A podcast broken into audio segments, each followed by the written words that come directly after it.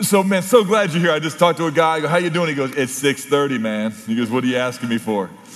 Uh, I really love that we get up early and we pour in here. So we're just trying to get everybody situated the first day. Let me just make a couple of quick announcements. Um, first of all, the room number for your group is on your name tag. And you might say, well, wait a minute, I don't, I don't have a room number. That's because you're not in a particular group yet. And what you guys do is hang right here. And we got a couple of our best leaders in here for you. And so Hill Bowman and Rob Heath will be right here for you. So when we're done and we break, okay, if you're not with a group of, of men yet, just hang right here and we're going to take great care of you, okay?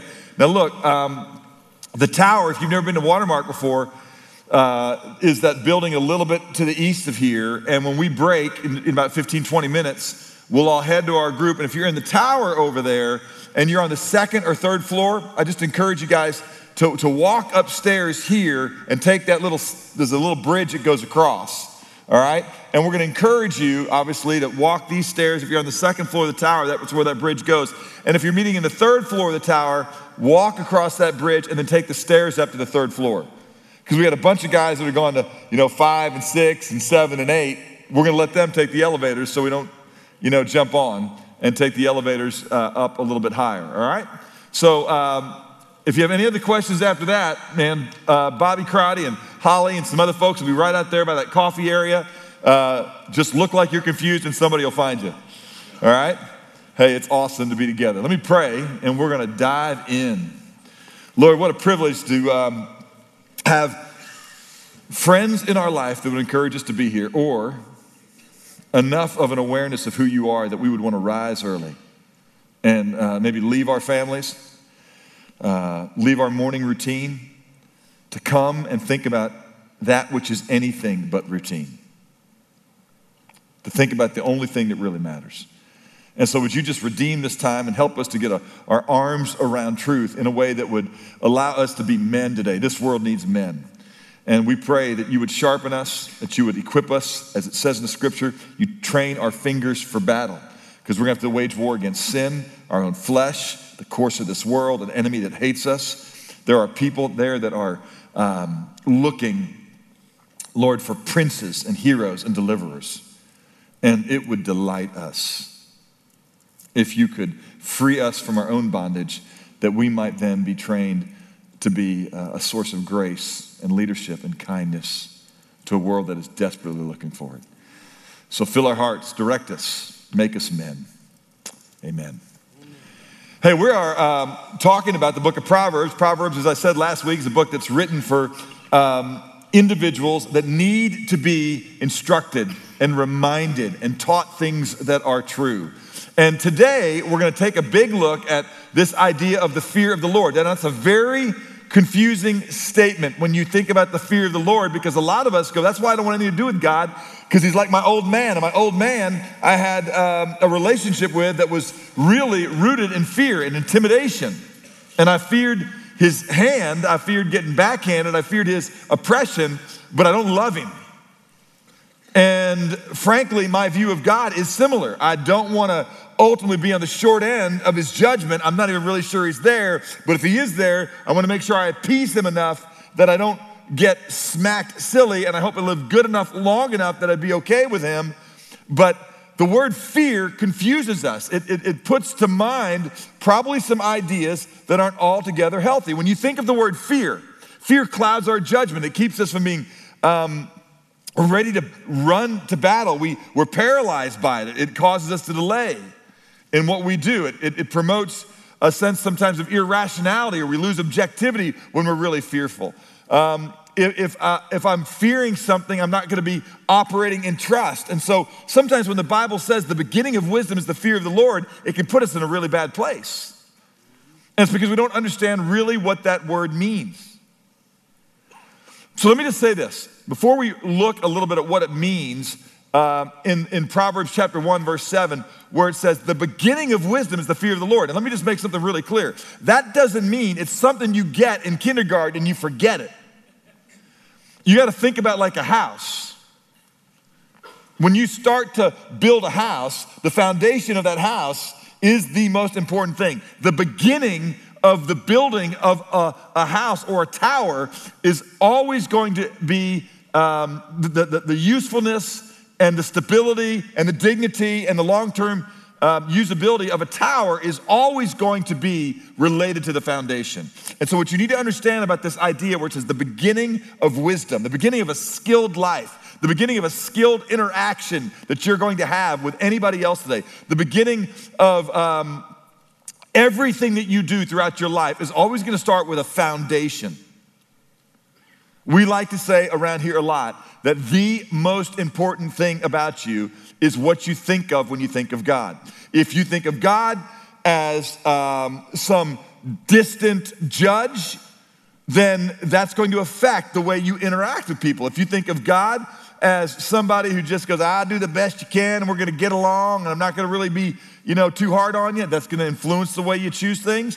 If you think of God as he's there to smite you if you make one little mistake, that's going to affect every interaction you have. But if you have a right understanding of God, if the foundation of everything you do is based on a right understanding of God, it will help you live a life that is excellent, okay? And that is that is the kind of life that you want, a life that leads to nobility and a fullness.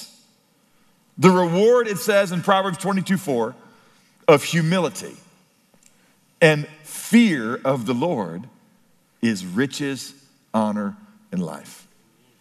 Okay, so what this means is if you get this, whatever this word fear means, if you get it right, and you base everything today on it. Not like you get, okay, yeah, God's there and I know I'm gonna get judged, and so I fear him. Okay, that's gonna, like, okay, I got that down, there's judgment coming, and so everything I'm gonna do is in light of the coming judgment. You're gonna really miss what the fear of the Lord means. But if you start today with a foundation in everything you do, with a basis that is related to a right understanding of God, and everything you do is informed by that, then you're going to have a life that is like a city set on a hill that can't be hidden. It's full of dignity and, and, and, and all that is good and right and true. That's what it means when it says the beginning of wisdom. You can't live a skilled life unless the foundation of your thinking is always informed by a right view of God. Your view of God determines so much about you. Um, determines whether you uh, whether you weep when innocent people are killed or whether you dance in the streets with delight when terrorists uh, attack a crowd. Right? Um, your view of God determines whether you, um, whether you rob and exploit the vulnerable or whether you stop to help them. What you think about when you think about God is the most important thing about you. So, listen, let me just show you a person whose life is built on a foundation with a right understanding of God. Turn to Psalm 84. We're studying Proverbs, so turn to Psalms. There we go. Because what I want to do without even using the word fear is show you what a right understanding of God looks like. That, that you begin right, right here this way. So, Psalm 84. It says, How lovely are your dwelling places, O Lord of hosts he's starting by just saying this wherever God is, that's a really good place. I want to be where God is. Um, my soul longs and even yearns to be in the, the, the courts of the Lord where God is, where He's hanging out. My heart and my flesh sing for joy when I am near the one God who is right and true and loving. And then, then what the psalmist is going to do. David says this, man, look the birds. He's looking everything. He, he sees the birds who could fly and they could move into a, a physical place that God was um, representatively dwelling in. He's talking about the, the temple of the Lord. And birds could come and they would build their nests there where, where God was celebrated. And they said, man, the bird has found a nest and the swallow a nest for herself where she may lay her young, even near your altars, O Lord of hosts, my King and my God. How blessed are those who get to spend more and more time with you and who are constantly thinking rightly about who you are. That's what it means when it says they're ever praising you. He says this again. This is the foundation of a great and beautiful life. He starts by saying, Man, you want wonder who the guy is who's blessed? The guy who is blessed is the guy who puts his strength in you. In other words, they're, they're going to operate out of a relationship and a familiarity with God. And they know that God's the one who's going to train their fingers for battle. God's the one that's going to give them uh, courage when the world melts. He says in verse six, they'll pass through the valley of Baca, which is, uh, think Death Valley in America. There's no, there's no life there, there's no water, there's no nourishment. Uh, but even though uh, when they go through this, this parts of the world that typically wipe out and weaken men, people who know God and know the truth about God and the truth about this world and where we came from and where we're going, they make even those places look like a spring. Uh, in verse 7, it says, Men who know God go from strength to strength. Isn't that a beautiful picture? That guy, man, that just nothing shakes him.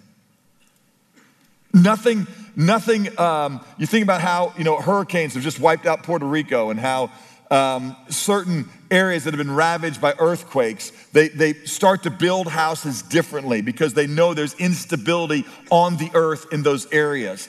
Or uh, we know that strong storms come through. And when you see a house that is built on a solid foundation with a firm structure, that has been architected well, it survives what nobody else can survive. And what the, the, the, the, psalmist is describing there, in effect, is there are men that seem to go through this life with a dignity and an honor and a strength that isn't familiar to most. Most folks get wiped out. These guys, their possessions might get wiped out, their health may get wiped out, but there's some dignity and strength to them that is different. What does it come from? The answer, a right understanding of God. They have, they have a, a foundation that strengthens them. So, real quickly, Psalm 84, verse 8 Oh God, hear my prayer, give ear to me. Behold, you're my shield, look upon me. He says, I know this. This is the foundation of David's existence. I know that just a day, okay, in your courts is better than a thousand outside. I'd rather stand at the threshold, I love this, at the house of my God than in the tents of the wicked, dwell in the tents of the wicked. For the Lord God, He's a sun and a shield. My, one of my favorite verses in the scripture. The foundation of my thinking is when I think about God, what do I think? God gives me what I don't deserve. That's the word grace. God builds into me what all men seek, which is a life of honor. Right? We go, man, that, that, that's just a glorious life. There's something about that guy that I just, when I'm around him, I just go, man, that's what a man is. That's the way you love a woman. That's the way you lead a family. That's the way you handle money. That's the way you handle temptation. And this is what God does. When you have a right understanding of God and understands that He loves you, He's not trying to rip you off, He's trying to set you free. And that's the foundation of every beginning thought, then you're going to have a, a life that is a strong tower. So don't think of beginning like this is the first thing we got to teach you. Okay? And then leave it on the more complicated truths. The fear of the Lord, which is a right reverential understanding. So, real quick, in the New Testament, um, the fear of the Lord shows up a number of different times in the New Testament. And there's three different words that are used. In 2 Timothy 1 7, it says this For God has not given us a spirit of timidity or a spirit of fear now, that's really interesting. If God doesn't give us a spirit of fear and it's the beginning of wisdom, where are we supposed to get it? Well, it's because that word fear that's translated there, timidity in some translation, and then cowardice in another translation. Okay, don't worry about what the Greek word is, but just know that there's three different words in the Greek that are translated fear in the English. One of the times the word fear shows up in the New Testament is is of the best translation is is timidity or cowardice. In other words, there is nothing in this life that we ought to come up against that makes us cower and weak. So when, when you think about what the beginning of wisdom is, it doesn't mean a, a cowardice before God.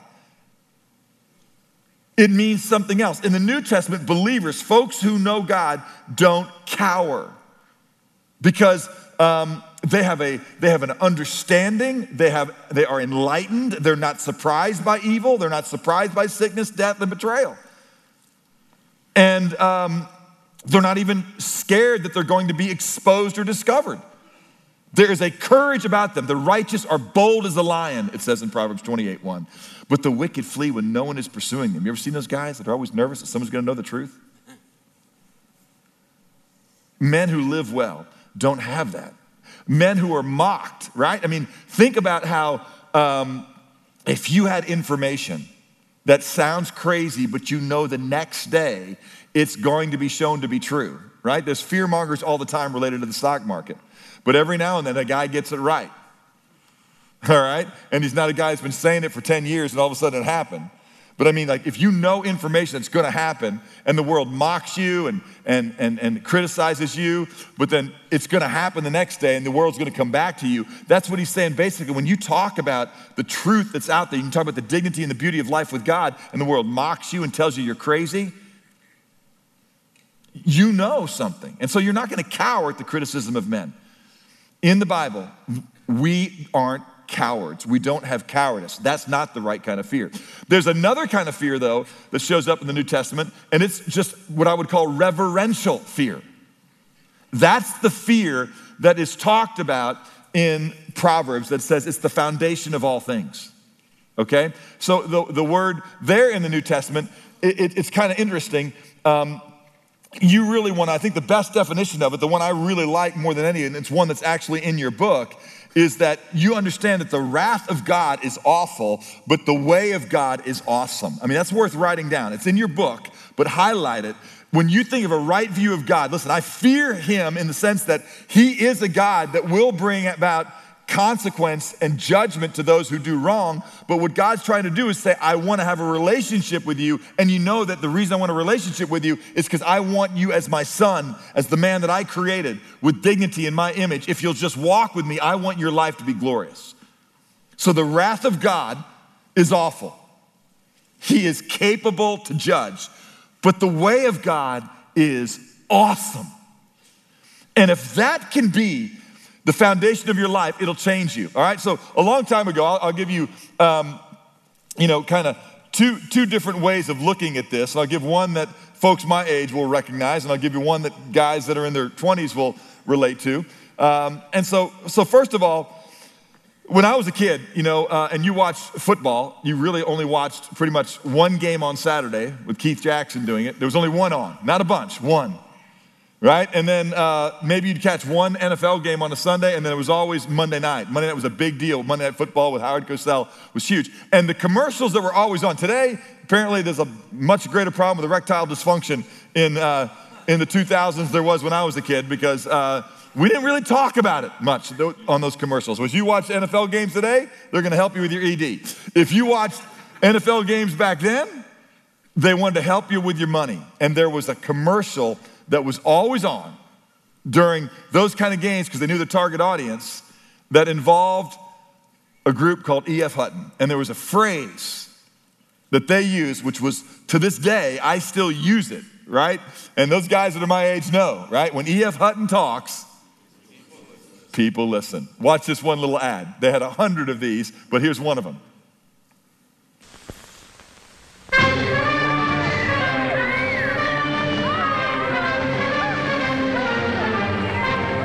Broker says that with two children to put through college, I should start investing in stocks. What does your broker say? Well, Frank, my broker's E.F. Hutton. And E.F. Hutton says,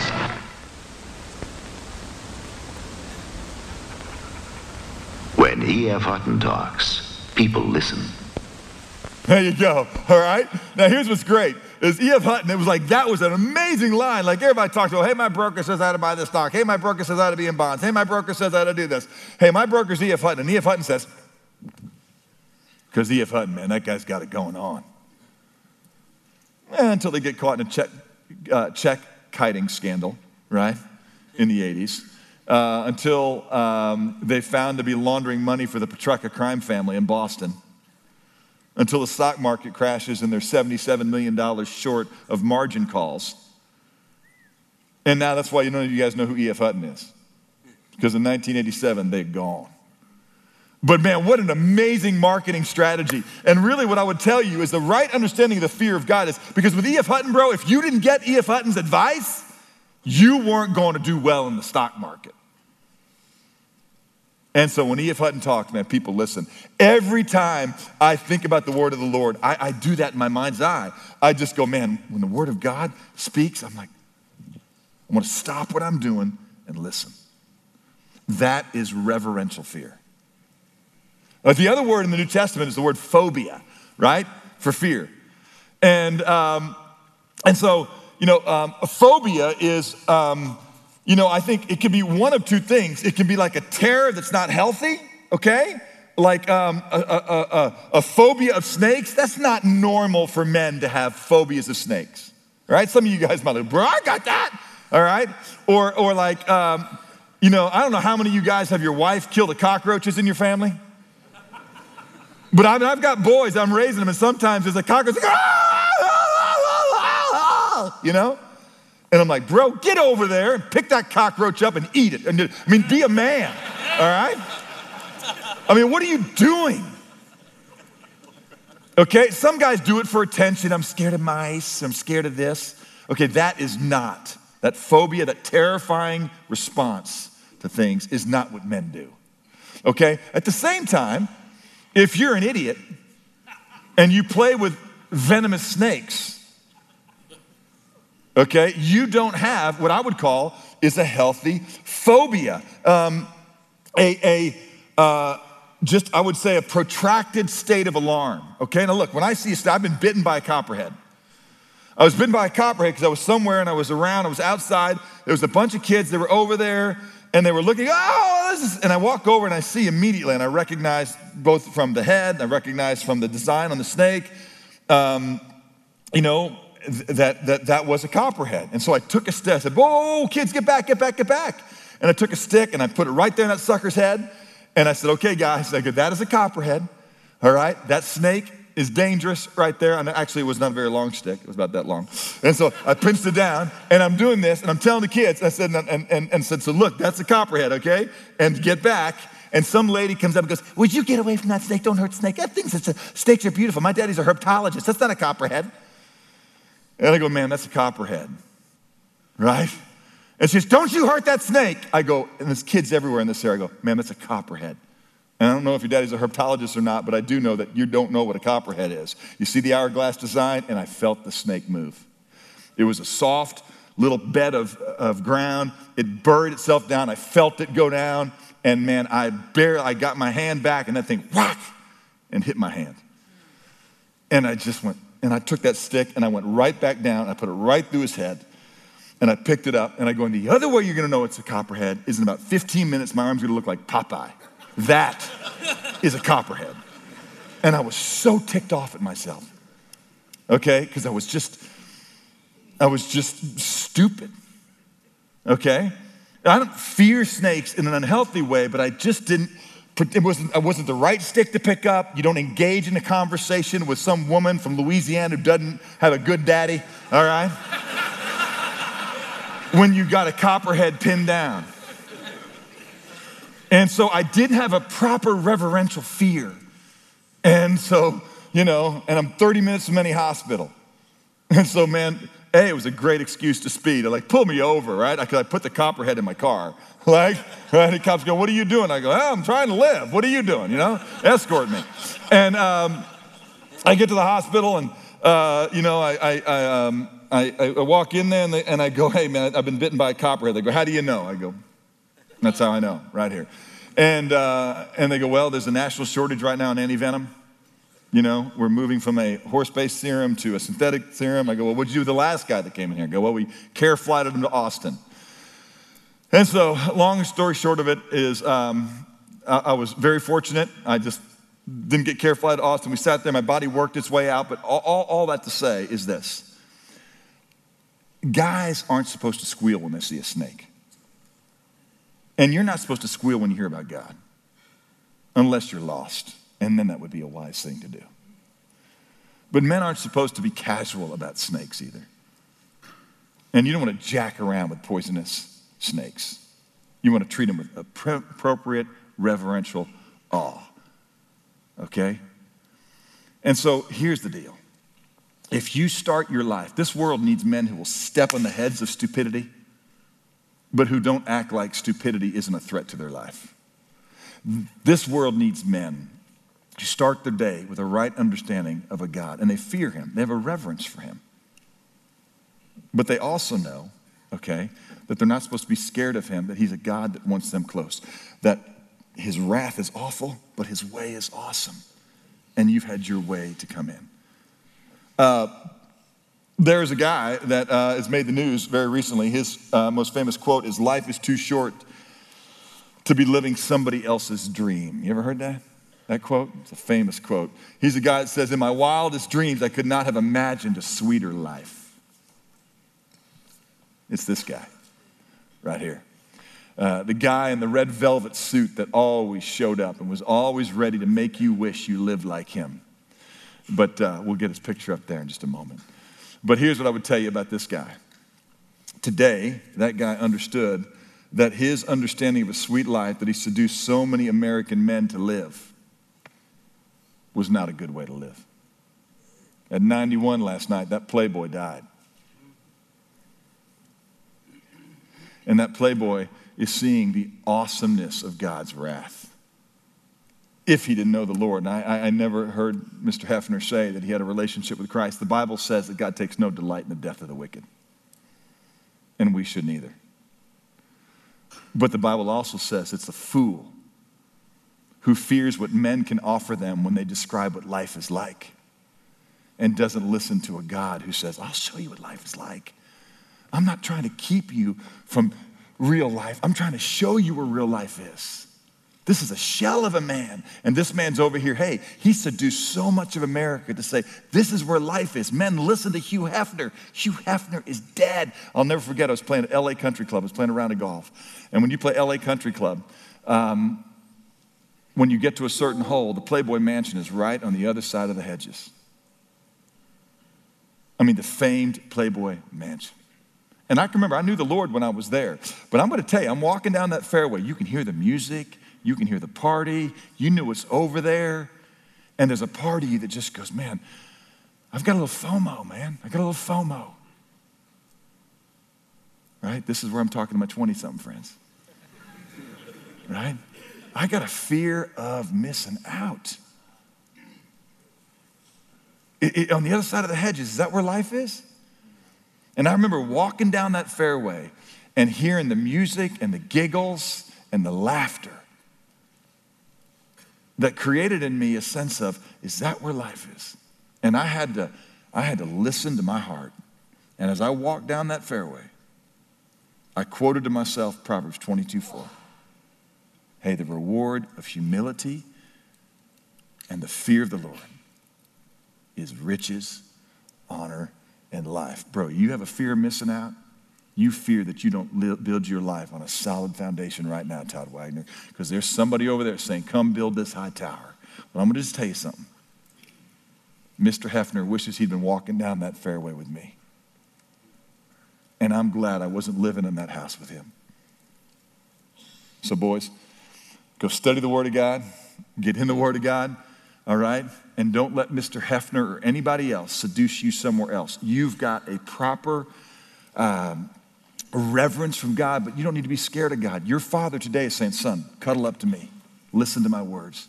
I want to give you grace and glory. I want to make you men. I don't want you to be terrorized when a snake wants to ruin your life, but I don't want you to go gallantly charging into things you shouldn't. There are certain things you ought to go, nope, the prudent sees evil and hides himself. The naive play with it. Be wise. Be strong towers. Be men. Let's go.